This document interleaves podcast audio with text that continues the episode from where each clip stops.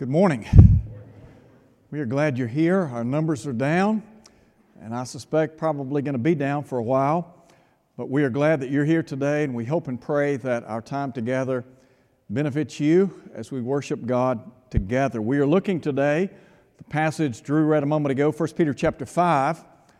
And as we look at 1 Peter chapter 5, really the latter part of verse 5 down through verse 9, we're going to be talking about the theme today remember what you're up against. The theme of this lesson today is a reminder about the world that we live in. We live in a world that is replete with trials and temptations.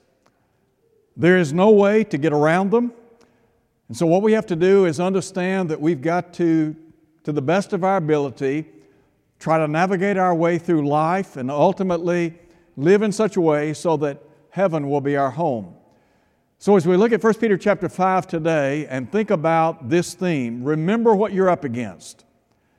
There are some things that Peter's going to say that will help us as we make our way through life. In 1 Peter chapter 5, beginning in verse 5, Peter is going to say, number one, we need to be submissive. Be submissive. Now, note, if you will, what Peter says in verse 5. The latter part. Yes, all of you be submissive to one another and be clothed with humility. For God resists the proud and gives grace to the humble.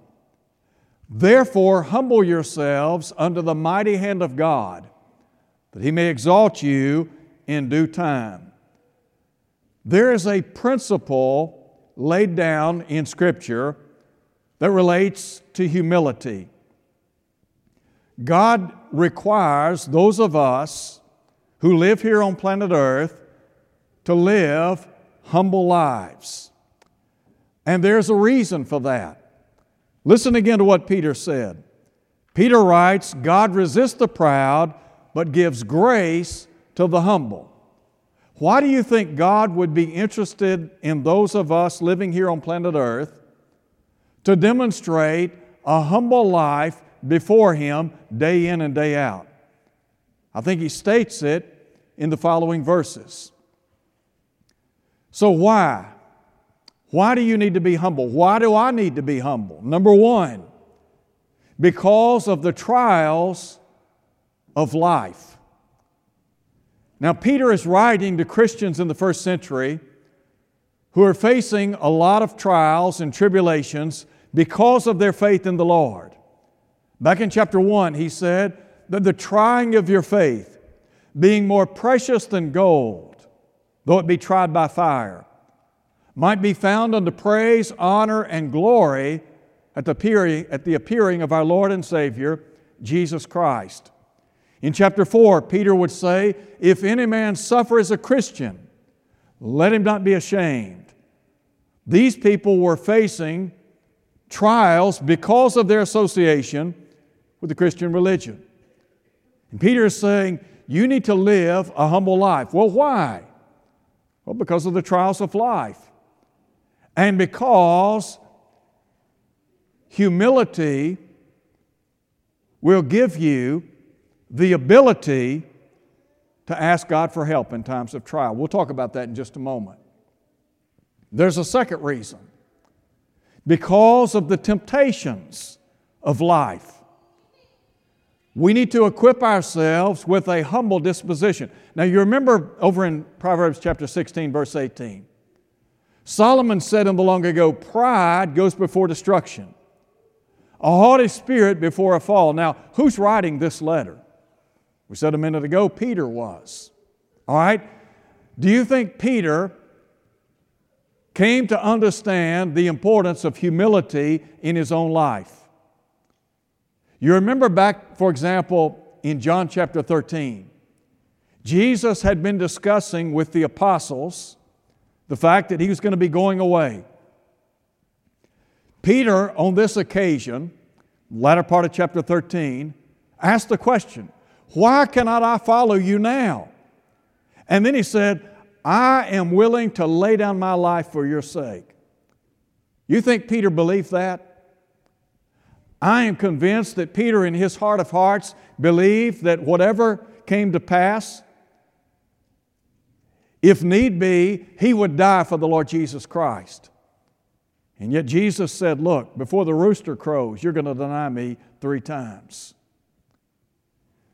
Paul, in writing to the church at Corinth in 1 Corinthians chapter 10, talked about ancient Israel and how they serve as an example to those of us in the body of Christ today, don't they?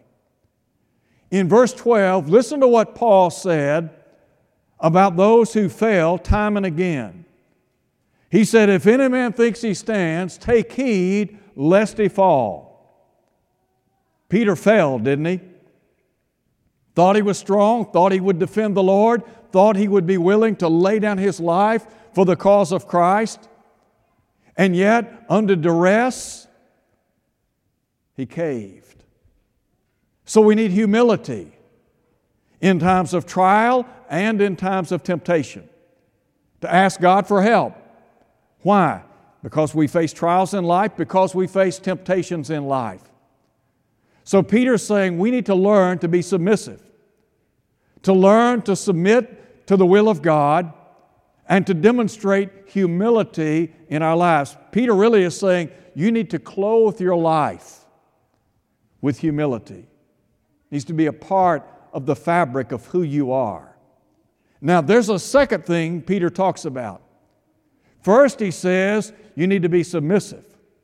Number two, he says you need to be smart.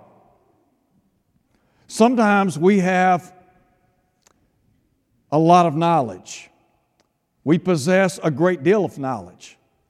Sadly, however, we live beneath the knowledge we possess. Happens time and again in life, doesn't it? Peter here is saying, all right, trials are a natural part of life. Cares, anxieties, worries are common to all people. So you need to clothe yourself with humility. And you need to use some wisdom or intelligence as you deal with the various anxieties and trials in this life.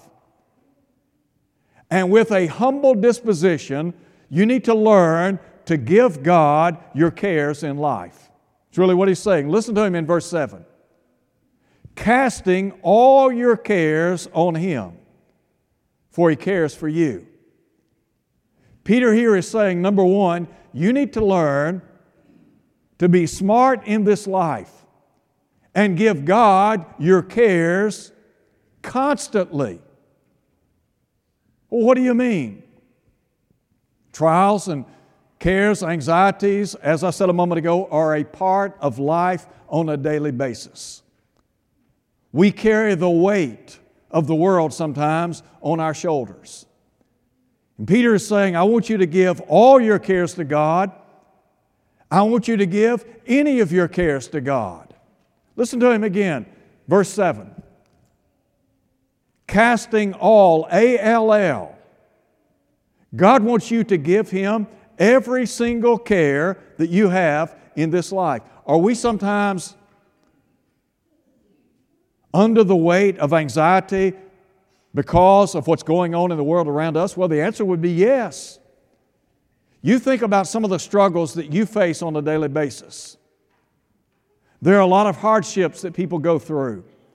Economically, sometimes people suffer because of the loss of a job, because of health issues, unable to work. As a result of that, their bills mount. We face hardships economically, physically. Sometimes our bodies are racked with pain.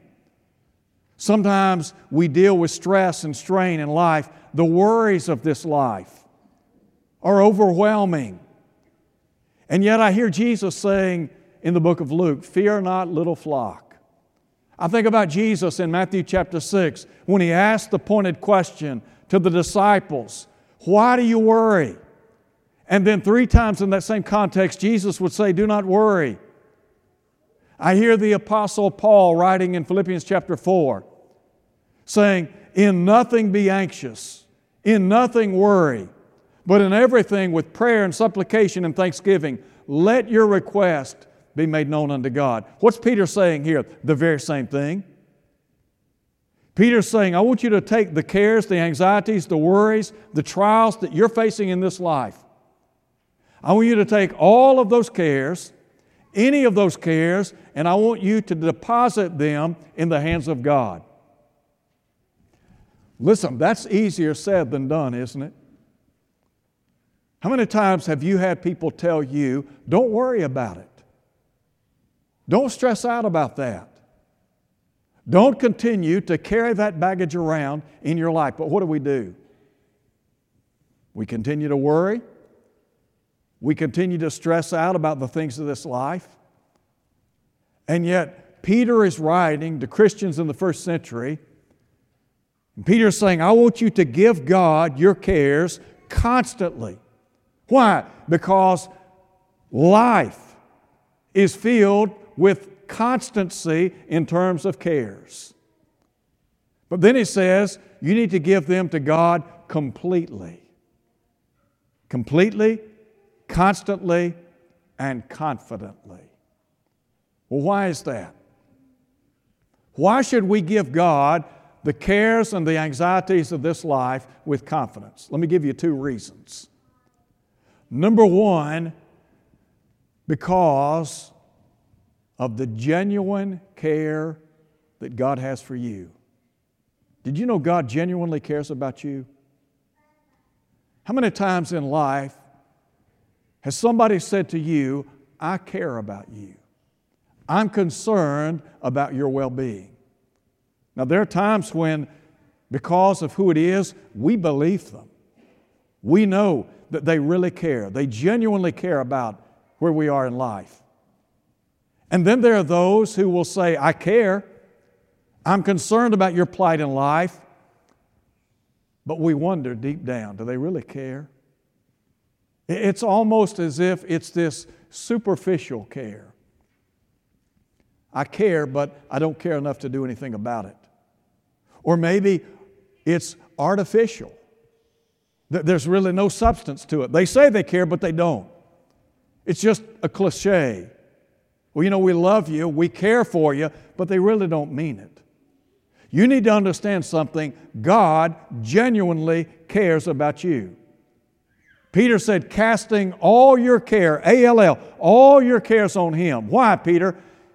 For He cares for you. Why do you think God cares about you? Why do you believe or why do you think God genuinely cares about your well being? Can I give you two reasons? Number one, because God has invested in you. He has an investment in you. Did you know that? Let me give you one verse to back that up John 3, verse 16. For God so loved the world that he gave his only begotten Son, that whosoever believeth in him should not perish, but have everlasting life. Paul would write in Romans chapter 8 but God, who spared not his own son, listen, God has demonstrated his genuine care for us by the sending of Christ to Calvary. There is not a soul on earth that can ever shake their fist in the face of God and say, You don't care about me. Or that your care for me is superficial or artificial. No, God has genuinely demonstrated His care for us. He has invested in us as a parent. When you brought that baby home from the hospital, day one, really before that, you began investing in the well being of that child, didn't you? You think about as a parent how much you have invested in your child materially, monetarily, physically. You think about how much you have invested in their well being. Why? Because you love them, because you care about them, because you're concerned. You want the best for your children, don't you? I think about it as a parent, how much money we spend on our children academically. Some of us have spent a lot of money educating our children. Well, why? Because we realized it's worth the investment. God has invested in us. And because He has invested in us, He is interested in us. That's why He genuinely cares, isn't it? When you boil it all down, number one, God has invested in us. And because of that investment, He is interested in us. You mean to tell me God is interested in my welfare? That He really cares about where I am and what I'm going through, what I'm struggling with? Does God care when I am hurting? When I feel helpless in life? You remember David in Psalm 56? David facing a lot of trials in life, and here's what David said to God Put my tears in your bottle. In other words, my tears are precious in your sight. Well, why? Because God's interested in us. There's not a one of us in this life who is hurting that God doesn't hurt with us. He's interested in us. Look, He has made the ultimate investment in us. And because of that, His interest, He has our welfare at heart. That's why Peter said, I want you to cast all your cares on Him. And here's the reason because He cares for you. If you don't leave here with anything else today, I want you to leave here knowing that God cares for you that He genuinely cares for you. And Peter's saying, number one, you need to give God your cares. You need to give Him your cares constantly. You need to give God your cares completely. You need to give God your cares confidently. His genuine care. And then, secondly, His gracious care. We are blessed by the gracious hand of God, aren't we? You remember back in Hebrews chapter 4, the writer talks about, we spent some time and discussed this in Bible class this morning, about how we have a great high priest named Jesus who is passed into the heavens. Our great high priest sits at the right hand of God. He is the one who intercedes on our behalf, mediates on our behalf, and functions as our advocate daily. Jesus Christ, the Son of God, is our great high priest. And so in verse 15, he said, We do not have a high priest who cannot be touched with the feelings of our weaknesses or infirmities but one who has been tempted in all points like as we are, yet without sin. The writer there is saying that Jesus has the ability to feel with us with regard to the anxieties and trials and troubles and temptations of this life. He understands because He has been here on planet Earth clothed in human flesh, lived among men, faced the trials and temptations of life. He knows what we're going through. And because He can identify with us, in verse 16, He would say, Let us therefore draw boldly under the throne of grace. In other words, I want you to come before the throne of God confidently. Come before His throne well, why? The writer said, Let us therefore draw boldly under the throne of grace, that we may receive mercy and find grace to help in time of need. I said a minute ago. Peter is saying, I want you to give God your cares in this life. Well, why, Peter? Because he genuinely cares and because he graciously cares. In 2 Corinthians chapter 1, Paul talked about how we serve a God who is the Father of all mercies and the God of all comfort, who comforts us in all, ALL, same word, all our tribulation. God has the ability to shower upon us the grace that we need in times of need. I love the definition of grace someone doing for us what we are unable to do for ourselves. Are there times in my life when I am struggling, dealing with anxiety and worry and trial and tribulation and temptation? And I'm shouldering these things day in and day out? And I need God's mercy and grace, yes. Know, when you turn over to 2 Corinthians chapter 12, and you read about the Apostle Paul as he talks about that thorn in the flesh, there have been a lot of people that have speculated about Paul's thorn in the flesh. It had been given unto him because of the abundance of the revelations he had received from God. And I really think if you look at the context, the reasoning behind the giving of this thorn in the flesh was to keep Paul humble. Because he said, Lest I be exalted above measure. He said this thorn in the flesh was a messenger of Satan given to buffet me. He said, I besought the Lord three times that he would remove this thorn in the flesh. And what was it God said to him? You remember? My grace is sufficient for you. You think about that. Look at what Paul said. Listen to what the Hebrew writer said. Take into consideration what Peter is saying in 1 Peter chapter 5. And Peter is saying, I want you to take all of your cares, deposit those cares into the hands of a loving God. God is bigger than all your cares, He's bigger than all your concerns. He has the ability to provide you with the mercy and grace that you have in your time of need. We talk about the all sufficiency of Scripture.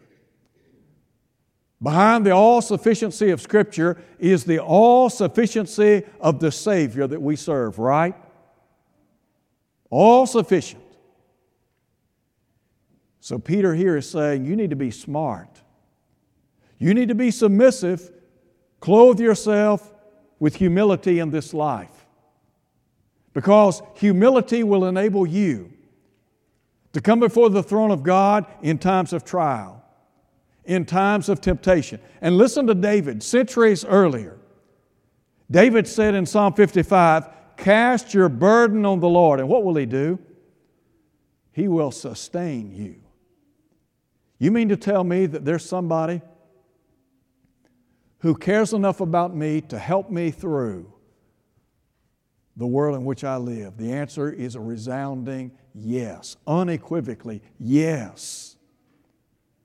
I do not know all the things that you're burdened with, the things that you're dealing with on a daily basis. But I want you to know this there is a God in heaven who is genuinely interested in you as a human being. He cares about you. There's not another person on this planet that cares for you like God does. I promise you that. As a parent, you know how much you care for your child. God is our Father and we are His children. You remember John said in 1 John chapter 3 verse 1, behold what manner of love the Father has bestowed on us that we've been called the sons of God or the children of God. We are heirs of God, joint heirs with Christ. We enjoy all these blessings and favors. And Peter is simply saying, Look, you need to be wise enough in this world. Don't carry the baggage of life around with you on a daily basis. You give it to God. Be smart. Don't live beneath your knowledge, live according to your knowledge. Thirdly, Peter says you need to be submissive, you need to be smart, and you need to be, listen to him, you need to be strong. Well, why is that? Number one, Peter says, stay vigilant. Look at verse 8. In verse 8, be sober, be vigilant. Well, why, Peter? Because your adversary, the devil, walks about like a roaring lion, seeking whom he may devour. Peter's saying you need to stand guard. You need to be vigilant in your Christian life. Understanding that there is an adversary out here like a roaring lion. Would you stick, would you stick your head in the mouth of a lion? I wouldn't. And yet we have this roaring lion out here, the intent of which is to destroy your faith. And Peter here is talking about the fact that this roaring lion is intent on destroying our relationship with God. As I think about this adversary, I'm reminded of the deceitfulness and destructiveness of the devil. In Revelation chapter 12 at verse 9, John talks about the devil. He identifies him as the deceiver of the whole world. When did all that start? With regard to his deception and the human family, didn't it go back to the Garden of Eden? Wasn't it the devil that appeared in the form of a serpent in the garden and began to question Eve? Ultimately, she succumbed to temptation, didn't she? Ate of the, of the forbidden tree of knowledge of good and evil. When she ate of the forbidden tree of knowledge of good and evil, the door was open. The opening of that door enabled death to come upon the human family. Adam and Eve began to die spiritually, they began to die physically.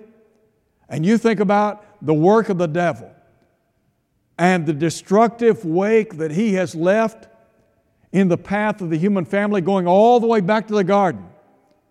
Everywhere you go, everywhere the human family goes, there is death, deceit, and destruction, is there not? Didn't Jesus say in John chapter 8, verse 44, as he talked about the devil? Didn't he identify him as a liar and a murderer? That's the devil. And Peter here is saying, look, you need to be strong. You need to be sober. You need to be vigilant because this devil, adversary, not an ally, an adversary, he is walking about as a roaring lion, and his intent is to gulp you down. He wants to destroy your faith. He'll do anything he can to disrupt, dismantle, and destroy the faith that you have in Almighty God. So you need to be you need to be vigilant, always on guard. Back in Exodus, or rather, back in the book of Ezekiel in chapter 33, Ezekiel talks about the watchman on the walls. Here's a man who's watching on behalf of the people in a particular city. Ezekiel, of course, became a watchman on behalf of God's people. The point I want to make is this we need to be like watchmen on the walls, vigilant, always looking around, always understanding the devil is doing everything in his power to destroy us. So he says, number one, number one, you better be vigilant. Number two, not only, not only should we stay vigilant, but he says we need to strive to be victorious. Look at verse 9 now. In verse 9, Peter writes, Be sober, be vigilant, because your adversary, the devil, walks about as a roaring lion, seeking whom he may devour.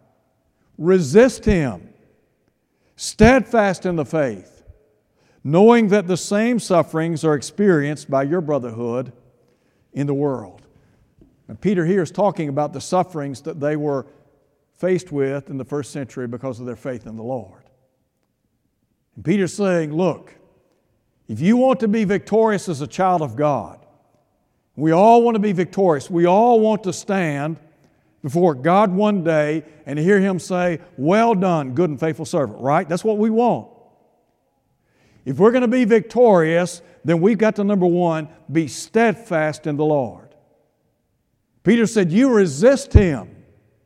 steadfast in the faith. Didn't Paul write in 1 Corinthians chapter 15, be steadfast, immovable, always abounding in the work of the Lord, for as much as you know that your labor is not vain in the Lord.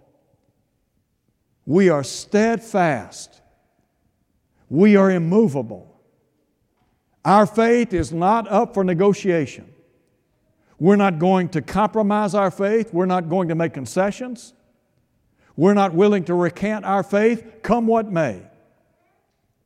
We're going to be steadfast in the Lord and we're going to be strong in the Lord. Didn't Paul write in Ephesians chapter 6? Be strong in the Lord in the strength of his might.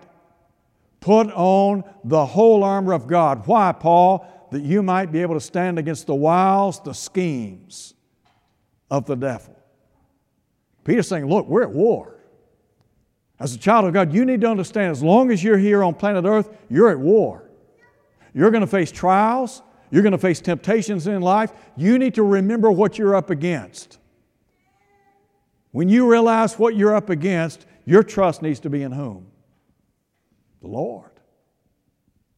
You live a steadfast life you live a steadfast, a steadfast life in the Lord, and you stay strong in the Lord. You know, life's tough, isn't it? At best, it's hard. There are some people that seem to go through life with a certain amount of ease. Others seem like one thing after another. One trial, one form of tribulation after another. Years ago, I remember conducting a funeral service at the cemetery. At the conclusion of the graveside service, one of the family members and I were walking together. I never will forget this person saying to me about the deceased. It was as if a black cloud followed him wherever he went. Well, you know, life can be like that.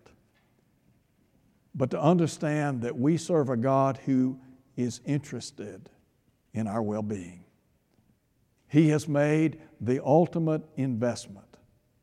And listen, God wants you to be with Him on the other side one day. When Peter talked about those trials that we face in life back in 1 Peter chapter 1, listen to him in about, in about verse 9. Peter said, receiving the end of your faith, the salvation of your souls. The aim of the Christian life is to go home and be with God, isn't it? Had the opportunity to attend a funeral service Friday for a close friend of mine. His mama died. As we stood at the side of the grave, my buddy said, My mama's been gone for a long time. She battled Alzheimer's. And I couldn't help but think about, well, he even made the statement. He said, You know, she got to a point where she was ready to go. She wanted to die. And he said, She's 88 years old, lived a good life. It's time. She lived the Christian life so that she could be with God one day. Everything in her life led up to the point to that day that she left this world to be with the Lord. That's what life's all about. Living for God so that one day we can live with God. If you're here today and you're not a Christian, could I encourage you to come to Christ? I know I say this every week. I know every single week we give God's plan of salvation. There's a reason for that. Because there are always people who come or who are listening or watching via our streaming service who don't know God. They haven't obeyed the gospel. And we want people to know what to do so that one day they can be with Him. So, first and foremost, you have to have faith. Faith comes by hearing, hearing by the Word of God. Paul said, We walk by faith, not by sight. So, if you have faith in the Lord and you would be willing to repent of your sins, to give up a life of sin, confess the name of Christ, and then be immersed in water, here's the beautiful part all of your sins, not just some, all of your sins will be washed away, according to Peter in Acts 2.38. It is at that point that God will then take you out of the world and put you in the church. The church is where the reconciled are. The church is where the redeemed are. And the beauty of being in the church is Christ is the Savior of that body. If you're here today, and let's just say that you're here, but your life's not what it ought to be, and you need the prayers of this church, I want you to know whatever you're dealing with in this life, we would be more than happy to pray with you and for you. If you need to rededicate your life to the Lord, understanding that He will abundantly pardon based on 1 John 1, verse 9, we'll pray with you.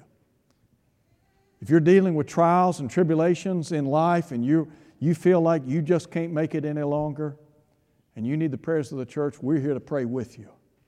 You know why we do that? Because we're a family, aren't we? And we're here to support one another. Won't you come as we stand and sing?